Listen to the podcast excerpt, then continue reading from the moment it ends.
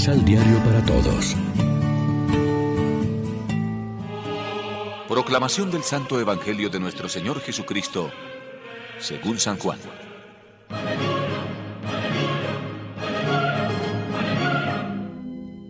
Cuando terminó este discurso, Jesús elevó los ojos al cielo y dijo,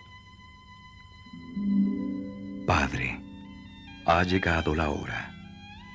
Da gloria a tu Hijo para que tu Hijo te dé gloria a ti, usando el poder que a Él le diste sobre todos los mortales, para comunicar la vida eterna a todos aquellos que le diste a Él. Pues esta es la vida eterna, conocerte a ti, único Dios verdadero, y al que enviaste, Jesús el Cristo. Te he glorificado en la tierra, cumpliendo la obra que me habías encargado. Ahora tú, Padre, dame junto a ti la misma gloria que tenía a tu lado desde antes que comenzara el mundo. He manifestado tu nombre a los que me diste, apartándolos del mundo. Tuyos eran, y me los diste, y han guardado tu palabra. Ahora ellos reconocen que viene de ti todo lo que me diste. Las palabras que me confiaste, se las he entregado y las han recibido. Reconocieron verdaderamente que yo he salido de ti y creen que tú me enviaste. Yo ruego por ellos. No ruego por el mundo, sino por los que tú me diste, que ya son tuyos. Todo lo mío es tuyo y todo lo tuyo es mío y yo he sido glorificado en ellos. Yo ya no estoy en el mundo, pero ellos se quedan en el mundo mientras yo vuelvo a ti. Lección Divina Amigos, ¿qué tal? Hoy es martes 23 de mayo y a esta hora nos alimentamos con el pan de la palabra que nos ofrece la liturgia. Es la hora de las despedidas, la de Jesús en la última cena y la de Pablo en Mileto.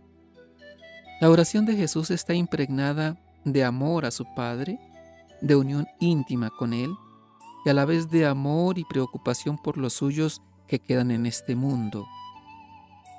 Todos nosotros estábamos ya en el pensamiento de Jesús en su oración al Padre.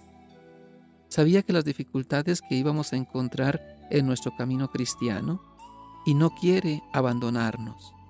Pide sobre nosotros la ayuda del Padre. Él mismo nos promete su presencia continuada. El día de la ascensión nos dirá, yo estoy con ustedes todos los días hasta el fin del mundo. Como dice el prefacio de la ascensión, no se ha ido para desentenderse de este mundo. Además, nos da su espíritu para que en todo momento nos guíe y anime y sea nuestro abogado y maestro. Con todo esto, ¿tenemos derecho a sentirnos solos? ¿Tenemos la tentación del desánimo? Entonces, ¿para qué hemos estado celebrando durante siete semanas la Pascua de Jesús, que es Pascua de energía, de vida, de alegría, de creatividad, de espíritu? Reflexionemos. Mucha gente en el momento de despedirse por siempre deja algún mensaje. ¿Qué palabras de nuestros seres queridos orientan nuestra vida? ¿Qué mensaje dejarías para tu familia y para la comunidad?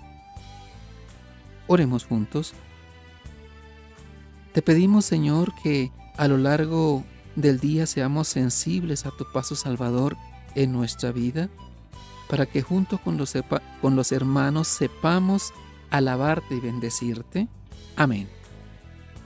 María, Reina de los Apóstoles, ruega por nosotros.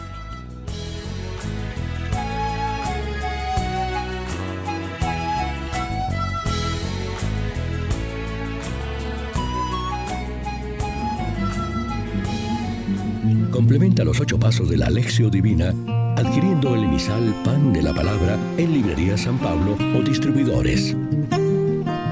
Más información www.sanpablo.co Pan de la Palabra.